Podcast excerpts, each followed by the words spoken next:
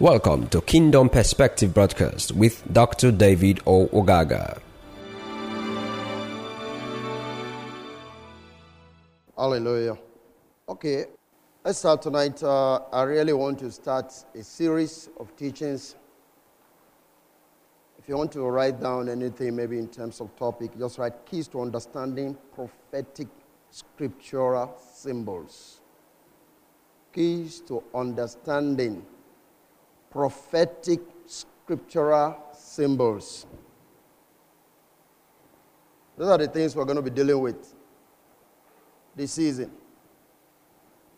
See, there are a lot of languages, uh, symbolic languages that are used in the Bible uh, that makes it a little bit difficult for people to comprehend the word. And so they misapply certain statements in Scripture. But we're going to be looking at these things. Such terminologies like the end of the world or the world, the world itself. What does it mean, the world, when the Bible says the world? What is it talking about? When it says the end of the world, what is it referring to? And things like the day of the Lord, the darkening of the moon and the sun, the passing away of heaven and earth, all those kind of things that often and again we see in scriptures and um, commonly we've applied them or people apply them to mean it's talking about uh, basically what people terms the sign of the end times. Have you heard things like that before? Yeah, these are the things we want to be examining in this particular scripture, I mean, in this particular study. How they are used in scriptures, their applications, then, and if at all we need to apply them now, and as to whether they have been fulfilled in certain specific passages of scripture as you read the Bible. You see, if you have these keys, it becomes easy for you to understand so many things uh, as you read through the scriptures. For instance, let's look at the book of Revelation. Uh, in chapter 1 of the book of Revelation, what you find in verse 1 is this. Uh, it says, The words, uh, that's, that's the Bible is talking about um, the revelation of Jesus Christ, which God gave unto him to show unto his servant things which must surely come to pass. And he sent and signified it by his angels unto his servant John. Now, the word signified from the Greek is a minor, which actually means to indicate, to indicate, uh, to signify. Thayer definition says to give a sign to indicate, to make known. Amen? So now you find out the book of Revelation, in the true sense, it was not meant to be a future book to the people that John was writing to. Right? But the whole book is communicated in symbols to the very recipient of this book. It's a sign book, meaning it's a symbolic book. Are we together? All right. Now, commonly, like the book of Revelation, uh, book of Matthew, say like Matthew 24, uh, the book of Mark, part of the book of Mark, like you look at, uh, I think, Mark 13 and things like that. Then you have the book of Daniel. All these books are actually symbolic book, right? And uh, in the days when this book was written, there was a common pattern of writing that was called apocalyptic writings or apocalyptic literature. Now, it actually began more with the Jewish people, continued before the exile, and then the Christian community that believe finally also continue to go along with this apocalyptic type of literature. And uh, basically, the sense in which they were writing these books, for instance, you can look at uh, the book of Ezekiel talking about Ezekiel's dry bone. That passage you see is apocalyptic. Is that all right? It's not writing of literal dry bones. It was symbolic of the house of Israel and how God was going to get them out of captivity. Are you there with me? That is what Ezekiel was talking about. So, apocalyptic writings were actually prophetic in nature. And it was not as if it was more of a future thing. But you see, it was speaking of things that will end and something else begins. Are you getting that? So, for instance, the captivity that they were in when he was talking about the dry bones, he was not speaking of the fact that the dry bones or the captivity will come to an end and it's going to move them out. Now, when it gets to an end of the captivity, what's the next thing? A new state begins. Did you get that? So basically, apocalyptic writings were not meant to speak of the end of the world. It was meant to speak of the age of specific things that were going on. But now they were all coded in what? In symbolic language. And most times, those who were writing apocalyptically, uh, in terms of those literature, they were not putting their names. Reason because they were afraid of persecutions. John put his name in the book of Revelation because then he was in exile. Are you done with me? I want you to understand it because very important in the things we're going to be dealing with in these uh, few weeks. So it's very important you understand this.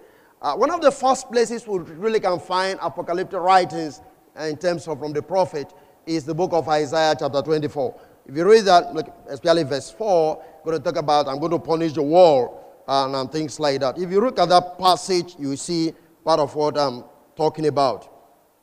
So that is basically how this thing was going on, and then it came into the Christian uh, community. I just feel like giving a little background of this uh, at the end of the day, you're going to read it. So things like Mark 13, 2 Peter 3, um, Ezekiel, all of those passages speaks of they were apocalyptic in nature. They were symbolic in nature. Is that okay? Are we together? All right. I want you to get this. Okay. So uh, I think I just want to leave that for you to much later you understand some of those things. Oh. Now, you find again that it is a little bit, uh, if I may use the word, it is erroneous to use apocalyptic writings in the sense of what cannot be seen. Right? Because you find that even though Revelation says it is symbolic, it was meant to be seen because the word says the revelation of Jesus Christ. Are you getting that? So, apocalyptic writings were not meant to truly confuse us, they were meant to reveal certain things, but though in symbols. Are we there together? Good. Um, let me give another simple illustration. For instance, when Jesus was talking about the fig tree, right? He didn't intentionally meant to confuse people, but he found out the fig tree speaks of the house of Israel. Is that okay?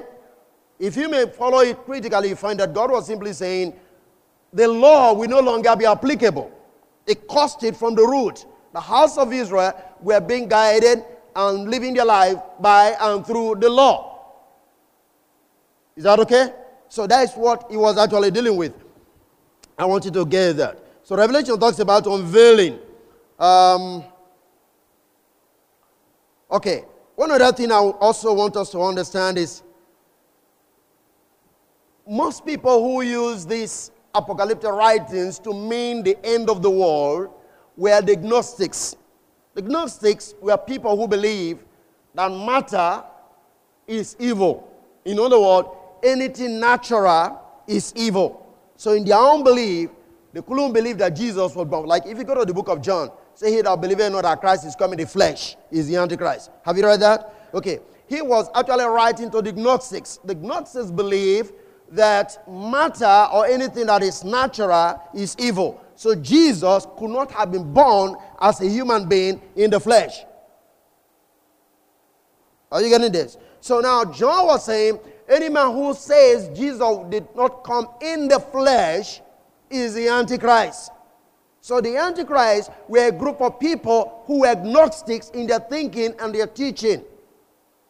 Are you getting that? So the Gnostic belief in terms of apocalyptic literature means the, the world is completely evil, therefore the world must come to an end. Are you following that? Good. So, to a very large degree, when you begin to believe the same way, then you are agnostics in your thinking. You are saying the world is evil, so the world must come to an end. And this is a mindset which we the Gnostics were writing. I want you to get that because very, it's very important. Okay? Uh, but you see, if you follow critically, when the Bible talks about maybe things like heaven and earth shall pass away and all of that, it is like heaven and earth passing away to be replaced by another heaven and earth. Is that all right? Yes, that is the way it goes. But to the Gnostics, they simply means the earth and the heaven will be destroyed. But basically, to them, the earth is so evil that it doesn't have to exist at all. So, this is the way it was. Okay. So, you find again that um, apocalypticism, as it were, is one of the major heresies of the present day evangelical world. Are you there with me? When I say that, I want you to understand this. A lot of people feel the world must end. And major evangelists in the world, especially in America, feel the world is going to end. So, by implication, they are buying into the idea of the apocalyptic literature, and to an extent, the agnostics in their theology. Are you following this? Don't let these things confuse you, you're going to understand it. Okay? Because most of all you see on TV is the end of the world. Is that all right? Now, when you talk about the end of the world, you're saying the world is evil. That is the world the world must end. And that is the Gnostic perception in their literature. The world must end. Jesus couldn't have come in the flesh because the flesh is evil. Are you getting that? Okay. So I want us to understand this uh, as we're going to progress. I just want to leave you on that. And one of the other scriptures that the uh, apocalyptic teachers or evangelists or preachers uses is Matthew 24. Uh, we're going to be dealing with all of that a little bit uh, to understand one or two things. Amen? So that we can catch up basically what the law is saying here. Okay, um, let me just go now to want to deal with today basically with the issue of the world. When you read the world in the Bible, what do you mean? That's why I feel these studies are going to be very important. Anybody who is a serious minded student who wants to understand basically his own Bible in terms of when he wants to read the Bible. You need to understand these keys that I'm about to give. It may run about two, three, four weeks, as the case may be. Uh, I just want to pray that we be consistent and then we'll be able to understand certain things because you need these keys to understand your Bible as you do your personal studies. Are you there with me? All right. Now, the word war we need to discuss tonight. We're going to be discussing the word war this evening. Okay. So, what does the word war mean to us in the scripture in terms of the symbolic usage? Uh, I, I, I will say something here, but let's first of all look at the Old Testament. I want to put two scriptures one in the old, one in the new, and then begin to discuss, and then we'll go to Matthew 24, where it is also used. Is that okay? All right. So, first of all, let's look at Isaiah 13, verse number 11. Isaiah 13, verse number 11. Uh, let's just look at that. The word world, world, W O R L D. What does it mean? Anytime we read about it, is it talking about the globe? Okay, are you there in Isaiah 13, verse 11? The Bible says, And I will punish the world for their evil. Basically, that's the key thing I want to pick from that passage. Did you get that? I will punish the world for their evil. Did you read it there? Question Which world was he talking about?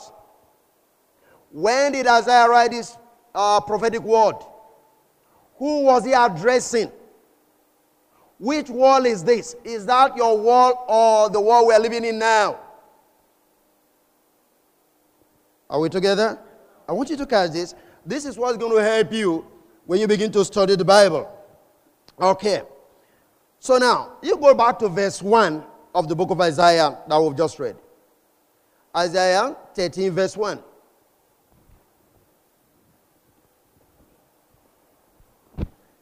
What is he saying there? Look at what he said. Are you there? The burden or prophecy of which people? Of Babylon. Did you get that? The burden or prophecy of Babylon. So if you look at that, you find that Isaiah 13 was a word against the kingdom of Babylon. So when he said, I will destroy the wall, he was talking of destroying Babylon. And the people that existed at that time in the Babylonian Empire, as the case may be. It's like saying the government that ruled Babylon and its people. Right? As against, remember, Nebuchadnezzar have to take the children of Israel even into captivity the Syrian, the Persians, all of these people. Is that okay? If you start reading from Isaiah, uh, I think 11 down 12, 13, 14, you find that was prophesying about Syria, was prophesying about Babylon, prophesying about, you know, all these kings that were actually dealing with Israel. That's why a diligent study of Isaiah 14 will reveal to you that have nothing to do with a spirit being. Lucifer there was dealing actually with the king of Babylon, Nebuchadnezzar himself. If you can take time to study that, go read it from the Good News Bible. Or look for simpler translations of the Bible, and it will reveal to you that God was speaking to Nebuchadnezzar. The prophecy starts from Isaiah chapter 13, when he said, I'm going to destroy the world. So the world, in quote here, speaks of the people that are existing at a particular time that a prophecy was given. Does that make sense? Good. I'll get you to see all of that now. Okay, let's get down to a little bit. I'm in uh, the book of Revelation. So, here now, just what I've read now, the war here in Isaiah 14 is actually symbolic uh, or referring only to the very people involved in that prophecy at that particular time. And in this case, it was referring to which people? Babylon. Does it make sense? Okay, let's get into the New Testament. Go with me to Revelation chapter 3, verse number 10. Okay, we're going to read from verse 9 to 10. And I would like to read this from the New uh, International Version, NIV. Let's read it from Revelation chapter 3. I'm reading from verse 9 to 10. Are we together? Look at that. Revelation 3, 9 to 10. I will make those who are of the synagogue of Satan, who claim to be Jews, though they are not, but are liars, I will make them come and fall down at your feet and acknowledge that I have loved you, since you have kept my commandment to enjoy patiently. My command to endure patiently. I will also keep you from the hour of trial that is going to come upon the whole world to test those who live on the earth. Praise the Lord here. Who was God writing to here? Remember, there were seven churches. Is that okay? Are you there? God was first of all addressing seven churches. Now, in this particular passage, he was addressing the church of Philadelphia. Are you there with me? He was addressing the church in Philadelphia and he was telling them, You have enjoyed my commandment, you have enjoyed patiently. Despite the fact that there were these people who claim to be, you know, he called them synagogue of Satan. What it means is they were Jews, they were having synagogue, whatever the case may be, and yet they were persecuting the believers because they wanted them to also come into the Judaism that they were practicing. Okay? So here God is speaking to the faithful congregation in Philadelphia, promising a reward from the persecution they were all enduring at the hands of the Jews. It was the Jews that were actually giving these people this problem. Are you there? He said they will be spared from the hour of trial. The war action that will be seen or soon taking place in Judea. You know, if you go back, this takes you back, back to Matthew 24. Is that all right? The troubles, the war that was going to come, that was going to take place at that time, Jesus was speaking to this church that I'm going to spare you. So it's not talking about your war now. He was dealing with a particular church that were facing persecution, especially in the hands of the Jews. And at that time, we find that there were wars and destruction that were going to come to Judea as a people. And the Lord is saying, I'm going to spare you. Okay? So we're talking about the people of that land. The Jews were the world who will experience God's great trial. Those who lived on other time will be tested by their not heeding or ignoring the warning sign that Jesus gave, especially in Matthew 24. Is that all right? And this also places in a position to know that this book was written before the fall of Jerusalem in the AD 70. Are you there with me? See, I want you to understand these things because they are going to help you. When you read the book, you'll be able to know that this is either fulfilled or this is not referring to us or this was referring to this group of people at that particular time. So when you say world, you are not referring to planet Earth. That's the thing I want you to understand tonight. Do you understand that? Okay. Now, you know, in the book of Matthew, we have the issue that talks about the end of the world, isn't it? Okay, let's go deal with that just a little bit tonight as well. Matthew 24. Matthew 24. Now, let's look at it from verse number 1 uh, on to 3. Verse number 1 to 3. Matthew 24. This is what is God to say. And Jesus went out and departed from the temple, and the disciples came to him for to show him the buildings of the temple. And Jesus said unto them, See ye not all these things? Now, if you look at the, if you look into other translations, simpler translations, the Bible made us understand that the disciples came and said, Oh, how beautiful are this temple. Is that okay?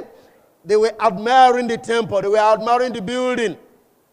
So Jesus came and they came to Jesus and said, Oh, Master, look how beautiful these temples are. Look at all this wonderful uh, architectural piece that is all standing here. Okay. All right. And then verse 2, the Bible says, And Jesus said unto them, See ye not all these things? Verily I say unto you, there shall not be left here one stone upon another that shall not be thrown down. Is that okay? They showed him in the temple, and he's saying, Well, look at that. All this structure you see, this temple that have risen to this level, this, how beautiful it is.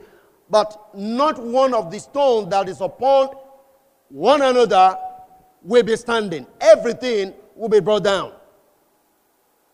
Are you there with me? Please follow what is going on here.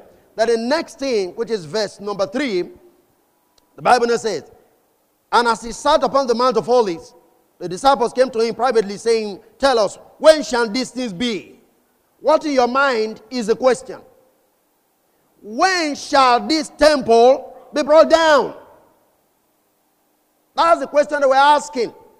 Then the next thing, and what shall be the sign of thy coming and the end of the world? Now, this is where the trouble comes in. For those, to me, this is one but three questions. It's one question, but in three phases. Your coming will result to the destroying of the temple. Then, what will be the sign when you are coming. It's one question, but in three phases. Are you getting that? When shall this thing be? Is the first question. In other words, when will this temple be brought down? What will be the sign of your coming and the end of the world? So now, I don't know if anybody have another translation there. Fine. What translation do you got? New King James. New King James, the word world there is not the globe. The word world means what? The age. Are you there with me? So, they were not asking when the globe will be burnt out. They were asking when will the age end? And I'm going to explain to you what the age stands for. But you know, for my brothers and sisters in the Lord, once Matthew 24 is quoted, the next thing they think about is the globe.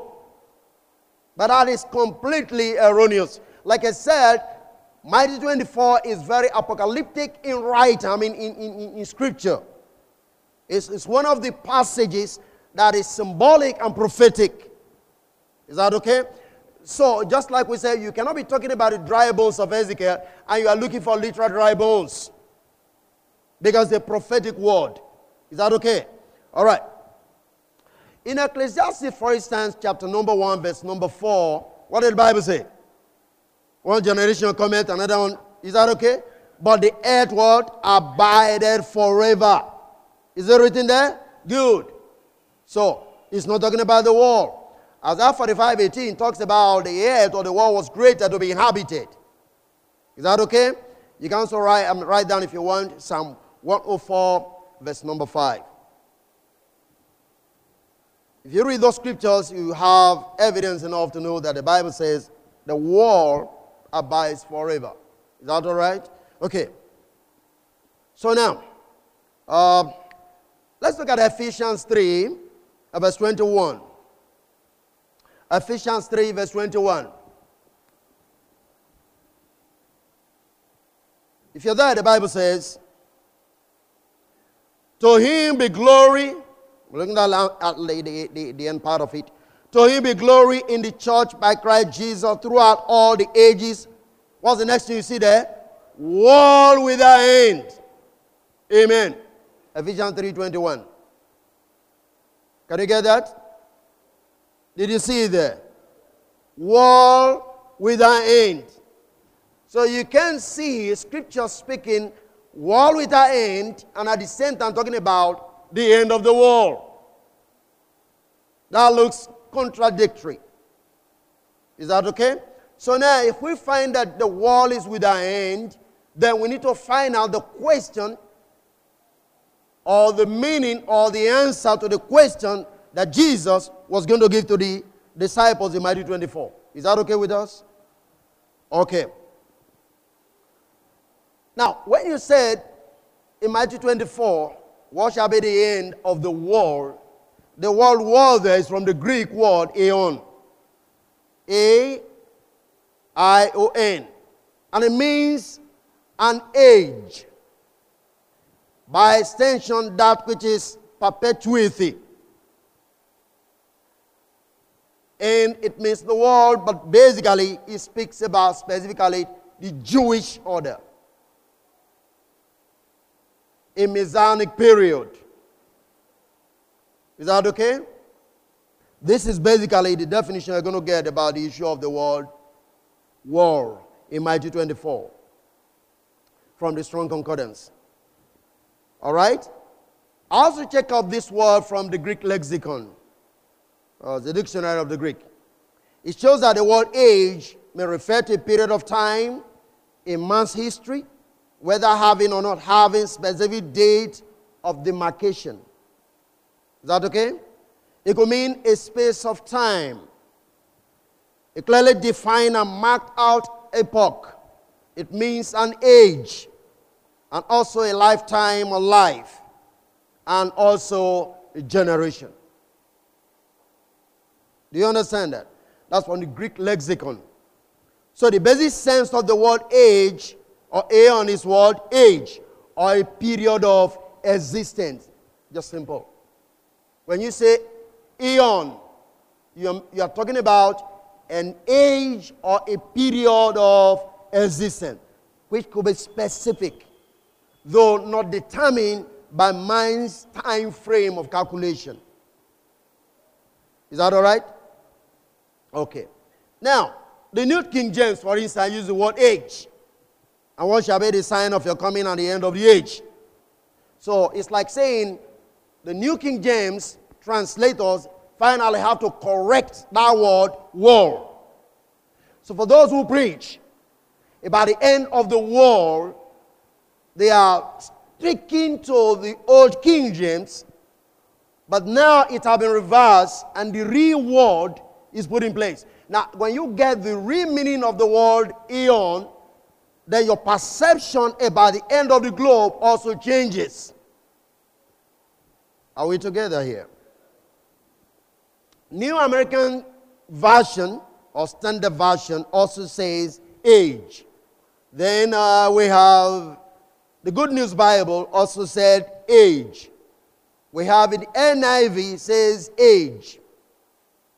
Williams Beckham translation used the word age. The Revised Standard Version used the word age. New English Bible used the word age. The Amplified Translation used the word age. Is that all right? And then the interlinear translation, that is Greek to English, English to Greek, use the word the conclusion of the system of things.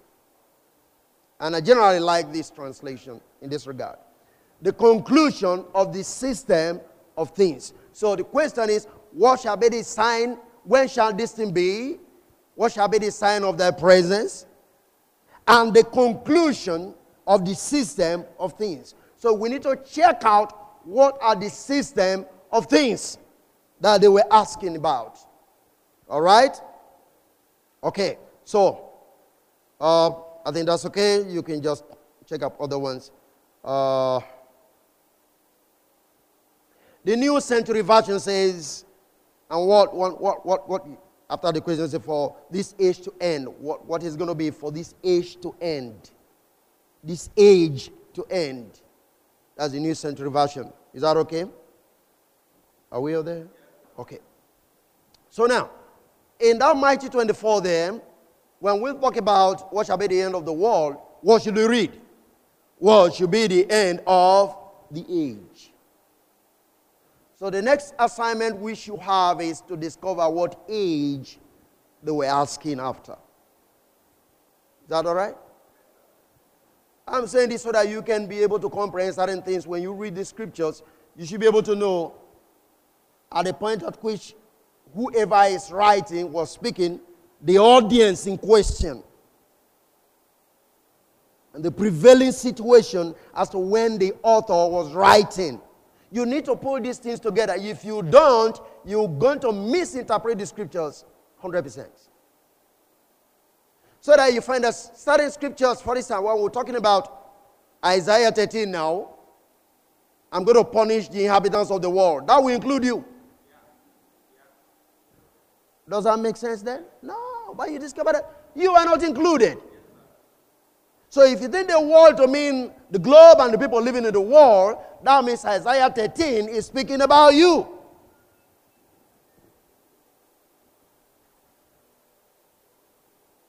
Are we there? Okay. So, what age was Jesus really talking about? Remember, in that same Matthew 24, verse 34, you know what he said? This generation shall not pass till all these things. Is that okay? Be fulfilled. It means he was talking to a particular generation. All right? So, the Bible, when talking about the end of the world, basically is dealing with the consummation of a particular age. The operations, the system, the belief, everything that pertains to a specific age. That's what it means the end of the world. So when you're talking about the end of the world, you're not talking about the end of the universe. You're not talking about the end of planet Earth. You're talking about the end of a particular system. If I want to bring a little bit home, you find that in our country here, we do election every four years. Is that okay? Good. So now, if one government is in place, and at the end of the election, another government comes in, that becomes the end of the world to whoever was in power. Because you find out by the time the person comes in, a lot of things begins to change. So a new world comes in when a new president or new governor comes into place. It's the simplest way you can understand what I'm dealing with. But you see, from the time of election to the time of a new election, to whether he's going to win the election or not, is a war. Now you can find the picture in the days of Noah. You use the word in the days of Noah, as in the wall of Noah. The wall of Noah now speaks of the specific time that God gave him the word, the time he was living in, and when he started speaking what God was saying, and at the time he started building the ark and the flood came, that wall destroyed. You get that? And a new world began when he came from the ark. Is that all right? So a wall is a period of time that specific people are existing with a belief system, a culture that they are operating in. So if God said, I'm going to destroy the world, you should be able to understand who is talking to at that particular time and what is going to be destroyed. Can I hear an amen to that? Okay. Now let's pursue this just a little bit. In the book of Matthew, right? Um, it talks about the desolation in verse 15. Go to verse 15 of Matthew 24. The desolation of Daniel. Matthew 24, verse 15. After, you know, everything is following. Now he was trying to give answer now. When shall this be? What shall be the sign of thy coming or presence? Is that okay? Right. I want you to catch that because it's very important. Because when we're going to be dealing with coming in the clouds, you understand this better. Because we're going to dealing with the issue of Christ coming in the clouds. All those things we're going to be dealing with them in this particular series of studies that we're going to do. That's why I encourage you not to miss any series. Okay. Matthew 24, 15. Are you there with me? Look at what it says. Wherefore, therefore, that when therefore you shall see the abomination of desolation spoken of by Daniel the prophet stand in the holy place, then you should know that the end shall come or the end has come. Is that okay? So I just want to deal with that. Now, if you want to find out, you go to Daniel chapter 9, uh, 23, and then 27, 12, verse 11. You can read all of that. But write it down Daniel 9, 23, write Daniel 27. Uh, that's, you can read from 23 to 27 if you want. And then Daniel 12, verse 11, read all of that. But Daniel prophesied about the desolation that will stand in the most holy place. Is that okay? Are you there with me? Okay. So, what then was this desolation that Daniel spoke about that was going to stand in the most holy place as a sign? Remember, they were asking for signs, and the desolation of Daniel is one of the signs for the destruction of the temple. Don't, don't get that I mean, out of your mind, because that's the key. What shall be the sign of that coming? And what was it? This thing you see, this temple shall not stand. Is that okay? Okay, so everything goes back to the issue of what? The temple. And so, okay, what shall be the sign of thy coming? And shall this thing be? Now, he wants to give them signs, and in verse 15, the sign he gave is the sign that Daniel prophesied about in Daniel chapter 9 and say, when you see, I want you to put them together. Listen, when will the temple be brought down? When you see. Are you there with me? When you see what Daniel spoke about. Okay, uh, I think the best thing for you to get this right is to go to Luke chapter 21. What is this Daniel desolation prophecy?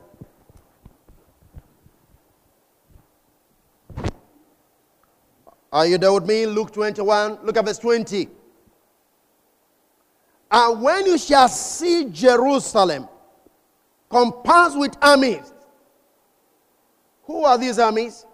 The Roman soldiers through General Titus.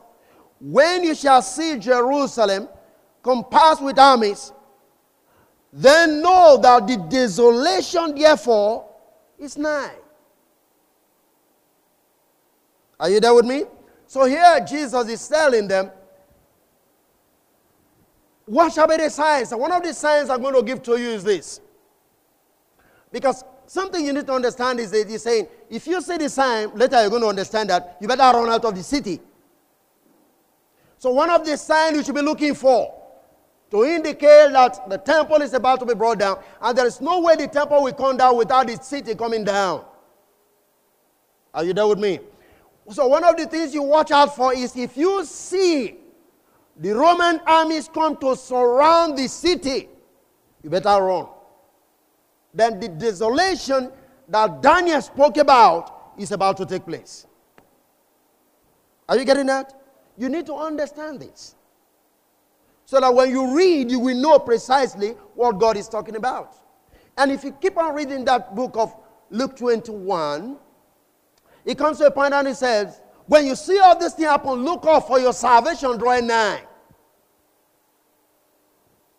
so, how does God connect the destruction of the city to the salvation and the kingdom of God if you watch it?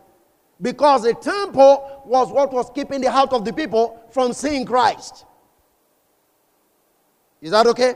That's another thing we're going to deal with. So, but did you get the connection here? The desolation has to do with what? These Roman soldiers coming in to invade the city and to destroy not just the city, but also what? The temple. Is that all right? Okay. So Jesus was giving them the signs. Okay. Uh, uh, with, with this consideration in mind, there is something I want you to think about. Do you therefore think, in the true sense of it, that Matthew 24 was talking about you? Because he told them in that Luke 21 there, if you see this thing, just know that this city is about to come down. And that is connected to when shall these things be?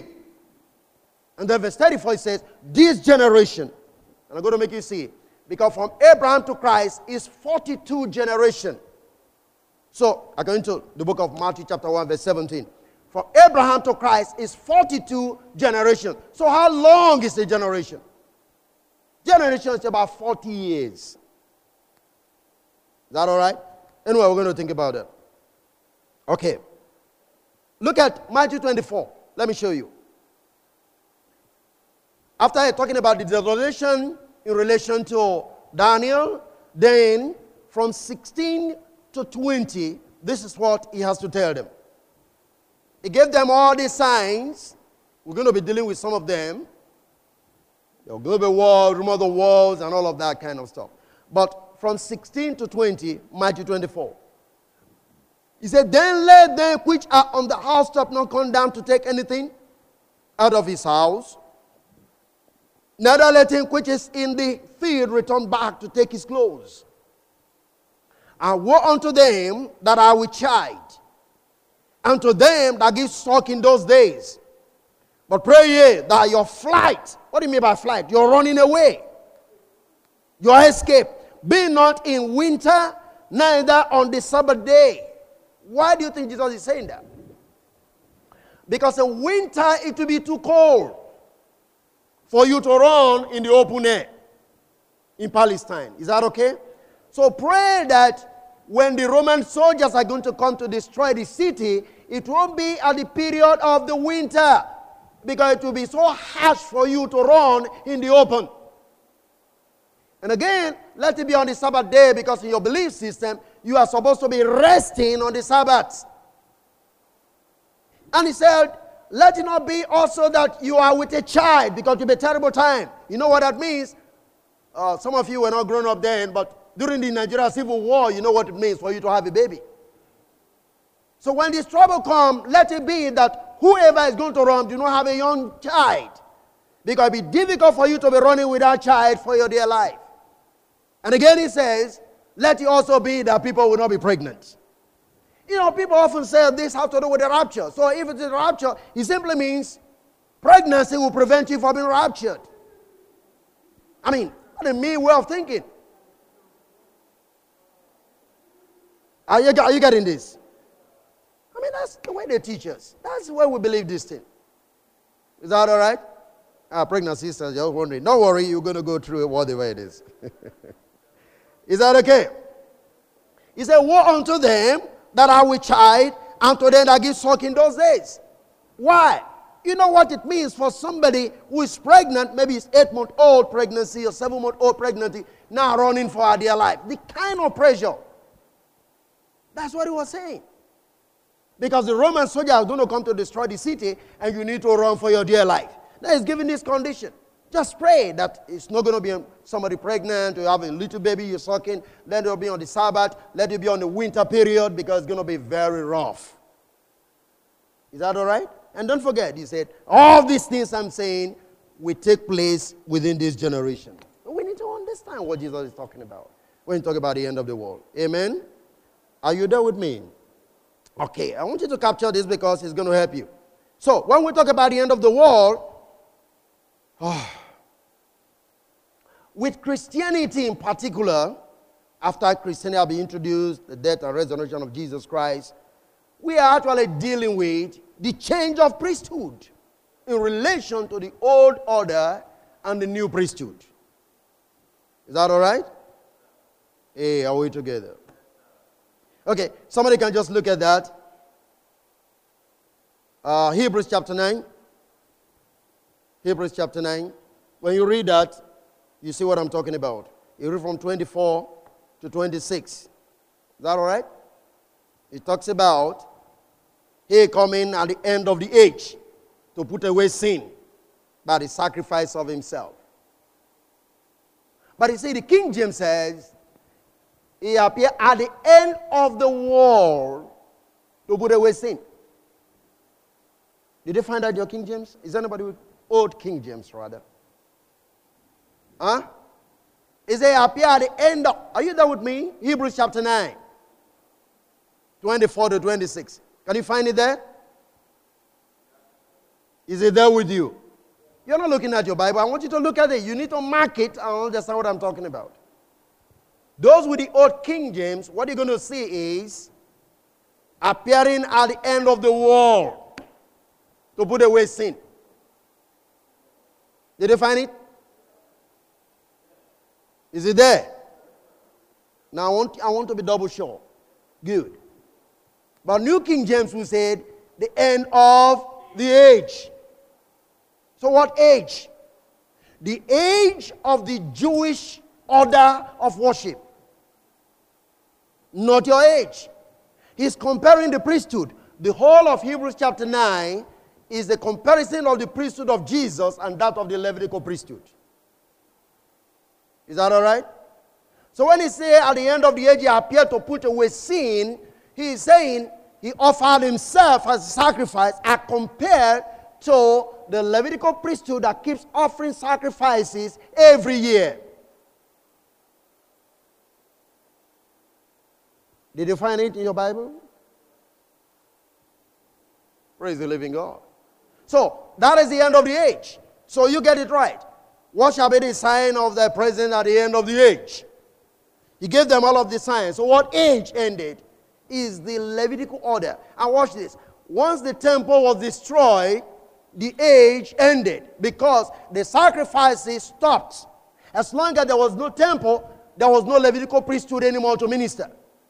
Because the Levite can only minister in the temple. The high priest, Aaronic priesthood, can only minister in the temple. But as soon as the temple was destroyed, their own ministration ended. Are you there with me? So now he offered one sacrifice, which is himself, in place of what was continuously being done by the Jewish order. So he came to end the war. And the war that ended is the age of the Levitical order. Are you there with me? I want you to get that. Now, if you read it again, you're going to see the end of the ages. Did you notice that? Why is it plural? And that is exactly what I was saying. Is the period that spanned from Abraham to Christ. Right? With about 42 generations. You can look at that from Matthew chapter 1, verse 17. The Bible says from Abraham to Christ was 42 what? Generations. That's why the word ages was used. So if I arrive from that time, other forms of sacrifices as it were was going on. But once he appeared, everything that has to do with sin, everything that has to do with sacrifices ended. So everything that seems to be what was the process of the redemption of man that was offered outside of Christ ended when he offered himself once and for all. That is why you see the word there, ages. Once in the ages, he appeared to put away sin by the sacrifice of himself. Are you catching this? Hallelujah. Are we, are we following what I'm doing tonight? I want you to understand these things because they are the only thing that can help you. And so that when you hear some messages, you'll be able to know where you are, know exactly what you should be standing for. No corruption, no deception. Is that all right? God's word is plain and simple. If only we can diligently consider the scriptures in the light of how the Spirit inspired the word. One more thing I need to show you. I don't know if we can finish with this now. But go back to Matthew 24, verse number 6.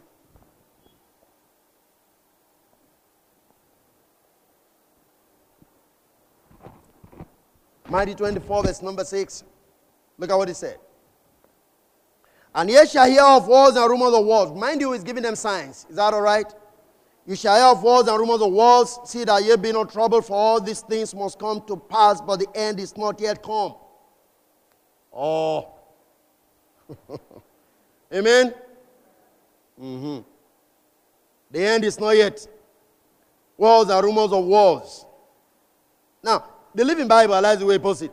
He said, When you hear of wars beginning, this does not signal my return. This must come, but the end is not yet. So why then people pointing us towards as the end of the world? So you see war in the Middle East, and people begin to quote this. I remember one time having a meeting in Singapore, and this man just came out and said, Well, you see all these things going on. These are prophecies being fulfilled. I'm speaking to you as a prophet of God. You quote in Matthew 24. You say you're speaking as a prophet of God. Is it God giving the word to you now?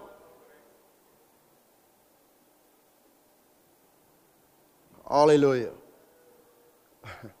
and so we see people just see, watch CNN, watch Al Jazeera TV, and then they go the next scene on broadcast and say the world is ending. Did you not read it? Man, I can preach all of that because what is going on in the north, Boko Haram, the end of the world. How many of you remember just two days ago, how many people were killed? Yesterday, massacred. That's the end of the world to the evangelists. No, sir. Abraham even fought wars. How many of you remember that? So did the war end because Abraham fought wars? There have always been wars. Amen. so, uh, wars and rumors of wars is no sign of the end. Jesus said that. Okay? If that is where we are taking it from, then we'll prove that theology wrong by the language of Jesus. It's not the end. Hmm? And don't forget, this generation must not pass in all these things be what? Be fulfilled. When did the whole of those things get into place? AD 70. Right? That's when the whole thing happened from historical perspective. Now, I can tell you something if you want to go back to history. All right? now, Going back to history, the Jewish using perspective, we'll find that in Seleucia, we had a record of about 50,000 Jews that were killed at particular, this particular period we're talking about. 50,000 Jews were killed. The Jews were seriously risen against Alexandria. They were fighting against Alexandria, trying to overcome and things like that. In the battle of the Jews and Syrians in Caesarea, about 20,000 Jews were killed. I have to go into research. Talking of within the period that Jesus made this statement and the wars that took place. Is that okay? Over there in Rome, within the space of 18 months, four Roman emperors came to a violent death. Right? Then the Roman historian, if you look at the annals of Tacitus, whose historical record covered this period prior to the fall of Jerusalem in AD 17, made use of such language as, you know, as he was writing. He was saying, war in Armenia, the war in Britain, intrigues among the Persians, insurgents in the Gaul, commotions in France, in Africa, disturbance in Germany. The whole of his book were fraught with all these languages, showing that at that period there was a lot of war that was going on. And these are the things that Jesus said was going to take place. So basically, he was not talking about your age. Uh, am I talking to someone here tonight? Praise the living God. So, as far as the Jewish Christians were concerned, they saw the sign and they were expecting the sign. So, when they saw the Roman soldiers came to Jerusalem, those who believe in the language of Jesus, they ran out of the city. Record has it that when the Roman soldiers came, according to Luke 21, somehow, because God was intervening on behalf of the believers, Titus refused to fight and just hold break and then withdrew unexpectedly.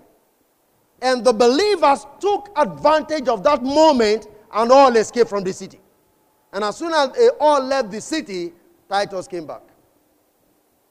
As for those who never believed in Jesus and what he said then, they were all leveled. Are you see them? So that language was not meant for you. Some 2,000 years after. No, no, no, no, no. If you check that Matthew 1:17, we talk about 14 generations. That's about 1,680 years. Is that okay? Come on, are we here? Almost about 2,000 years. Let me put it that way. So we're talking about 2,000 years before Christ, or about 14 generations. And then Jesus now said, This generation. So think about that.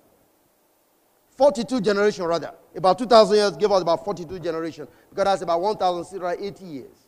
And he said that's about 42 generation. And then you are thinking about, he said this thing 2,000 years ago, and you still make it to be your generation. How long is a generation? Praise the Lord. Let's take one more thing tonight, and then maybe we can park it up. Look at verse 14.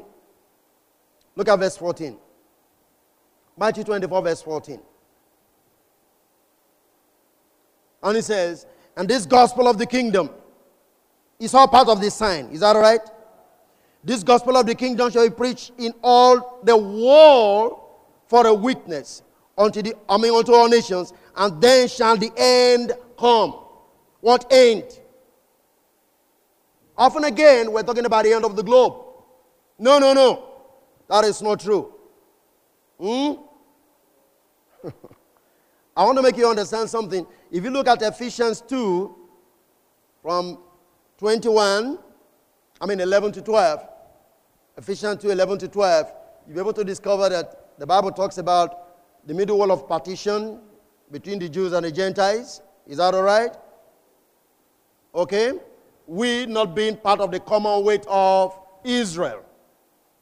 Is that all right? Good. I want you to catch it because it's very important. So when we are talking about the world, basically in scriptures as at that time, in relation to Matthew 24, it was talking about wherever there was a Jewish person. The Jews were not, reg- I mean, the non Jewish people were not regarded as part of those in the world. The Bible said they were without God in the world. What that means is they were not in the commonwealth of the promise of Israel. So they were not regarded as people. okay, I want to show you something. All right? I want to show you something. Uh, let's just go down to what, what passage? Look at the book of Romans. Romans.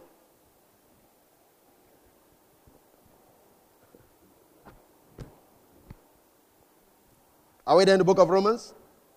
Romans chapter 1. Look at verse 5. Paul speaking says, We have received grace and apostleship for obedience to the faith among all nations of the world for his name. All nations of the world. All right?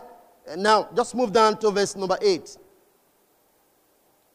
The first place, I, I don't know any record to show that Apostle Paul came to Africa.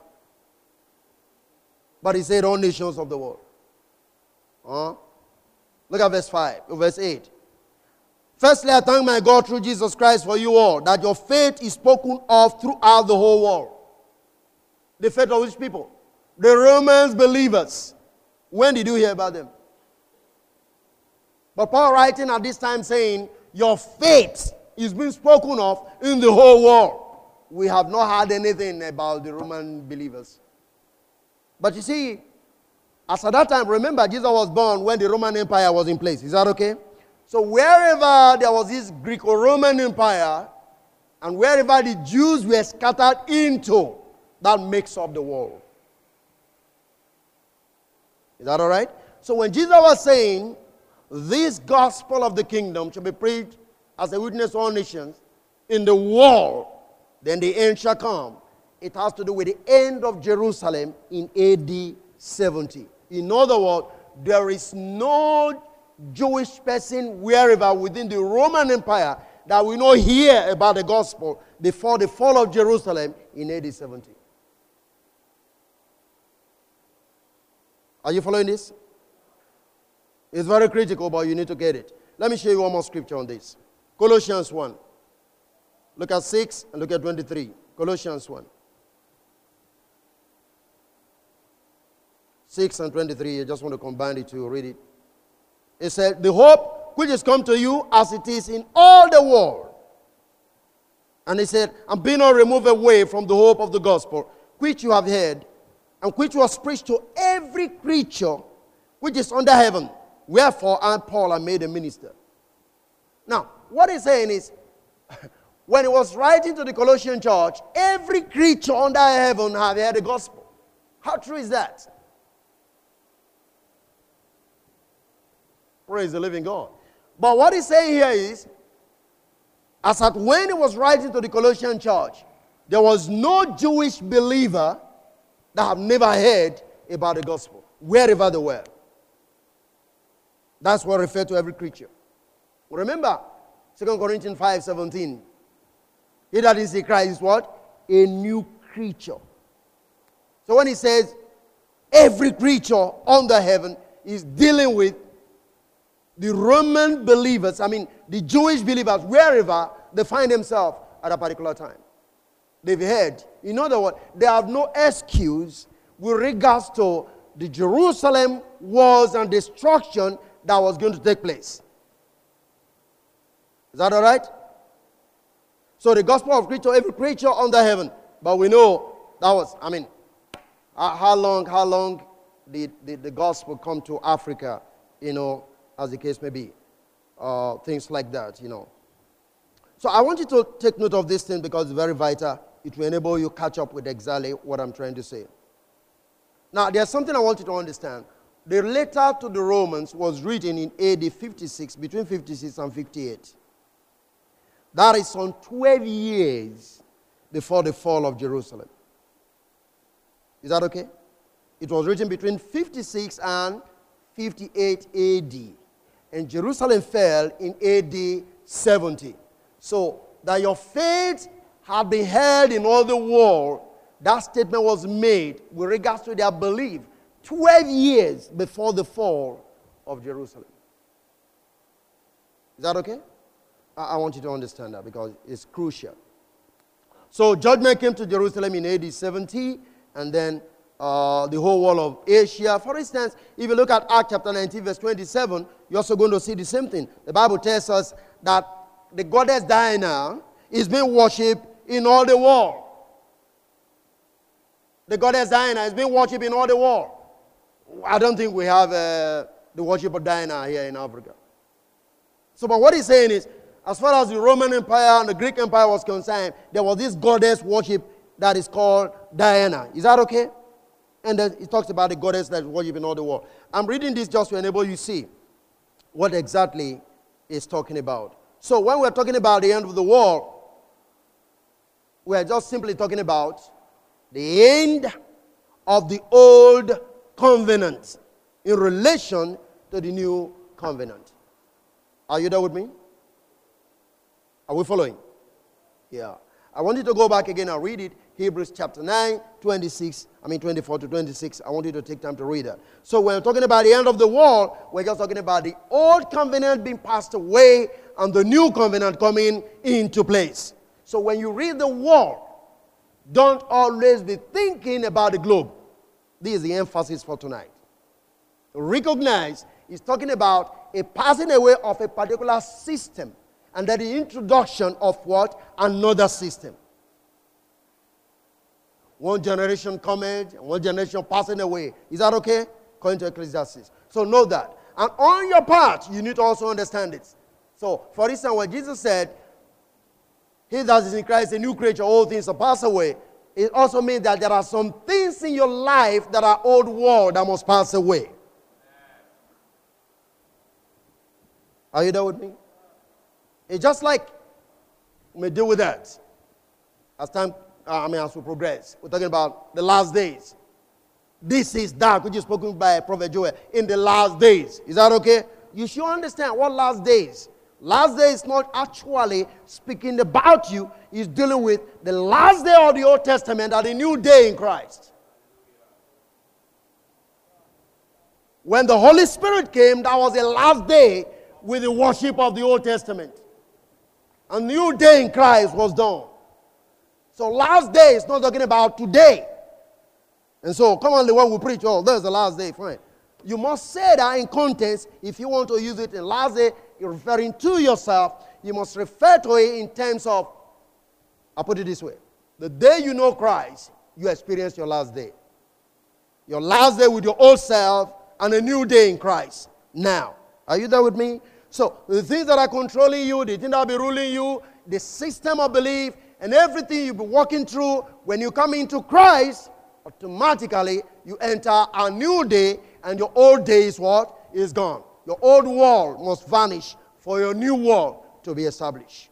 God bless you.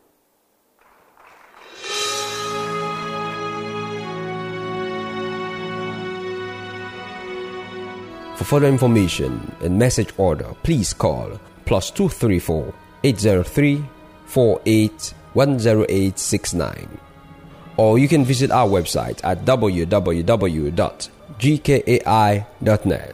God bless you.